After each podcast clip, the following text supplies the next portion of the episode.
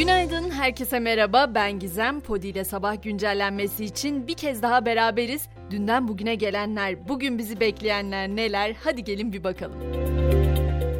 Biliyorum pek çok kişinin gözü kulağı bu haberde kamudaki sözleşmeli personele kadro düzenlemesinin ayrıntıları belli oldu. Kabine toplantısının ardından Cumhurbaşkanı Erdoğan konuştu ve sözleşmelilerin kadroya geçişinde 3 yıl bu statüde çalışmış olma şartı aranacağını belirtti. Ayrıca bir yılda aday memurluk süresi olacak. Yani kadroya geçiş 3 artı 1 yıllık bir süre sonunda gerçekleşecek. Buna göre kamudaki 520 bin sözleşmeli personelden 424 bini isteğe bağlı olarak kadroya geçebilecek.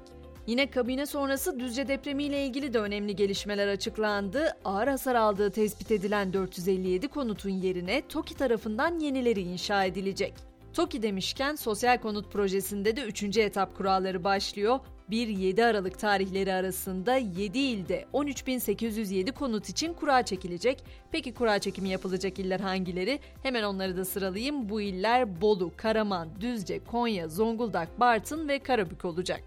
Yine pek çok kişinin beklediği asgari ücrette çalışma takvimi de netleşiyor. Çalışma ve Sosyal Güvenlik Bakanı Vedat Bilgin, Perşembe günü TİSK ve Türk İş Başkanları ile görüşecek. Asgari ücret tespit komisyonu da Aralık ayında çalışmalarına başlayacak. Şimdi biraz dünyadaki yolculuğumuza başlayalım. Amerika'da bulunan ve dünyanın en büyük aktif volkanı olarak bilinen Mauna Loa harekete geçti.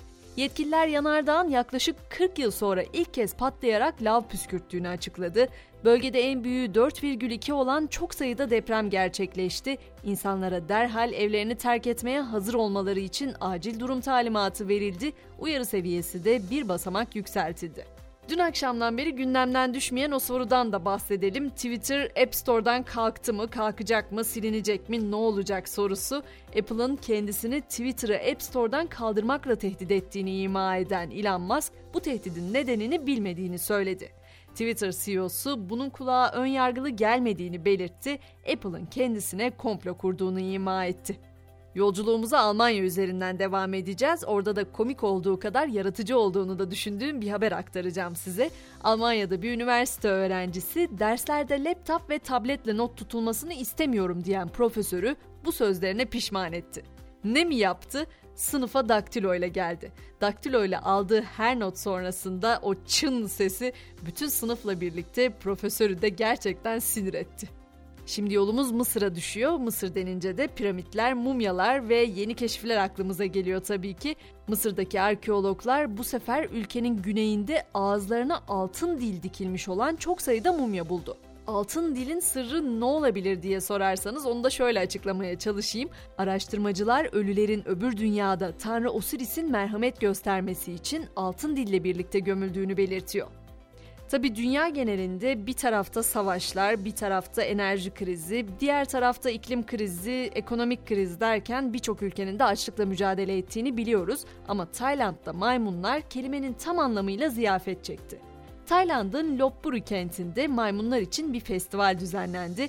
Binlerce maymun 2 tonluk meyve ve sebzeden oluşan açık büfe ziyafetine akın etti. Turistler de bu etkinliğe yoğun ilgi gösterdi ve birbirinden ilginç kareler ortaya çıktı. Onlara da internetten bakmanızı tavsiye ediyorum.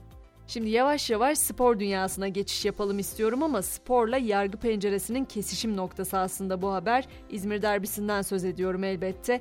Göztepe Altay maçında sahaya atlayarak korner direğiyle Altay kalecisi Ozan Özenç'e saldıran taraftar kasten öldürmeye teşebbüs suçundan tutuklandı. Savcı olayda korner direğini silah saydı. Türk hakemleri ise İngilizce engelini aşamadı. Bir süre önce aralarında Süper Lig'de görev yapan isimlerin de yer aldığı birçok Türk hakem FIFA kokartı almak için Futbol Federasyonu'na adaylık başvurusunda bulundu. Aday hakemler bir kurum aracılığıyla dil sınavına tabi tutuldu ancak katılan hakemlerin hiçbiri İngilizce sınavını geçemedi. Dünya Kupası'nda olup bitenlere de hemen göz atalım. Portekiz'le Uruguay arasında oynanan Dünya Kupası H grubu maçında bir taraftar sahaya gökkuşağı renkli LGBT bayrağı ile girdi ve One Love yasağını delmiş oldu. Taraftarın giydiği tişörtün ön tarafında Ukrayna'yı kurtarın, arkasında ise İranlı kadınlara saygı yazıyordu. Peki Dünya Kupası'nda bugün hangi karşılaşmalar var? A grubunda Hollanda ile Katar, Ekvador'la Senegal karşı karşıya gelecek. Her iki mücadele de saat 18'de başlayacak. B grubunda ise Galler'le İngiltere, İran'la da ABD karşılaşacak. Bu maçların başlama saati ise 22 olacak. Bizde ise Dünya Kupası arasında hazırlıklarını sürdüren Beşiktaş bu akşam İstanbul Spor'la özel maçta kozlarını paylaşacak. Bu mücadelenin başlama saatinin de 19 olduğunu hatırlatayım ve böylece sabah güncellememizi noktalamış olalım. Akşam 18'de ben yine burada olacağım. Bir doz güncellenme için sizi de beklerim. Görüşmek üzere.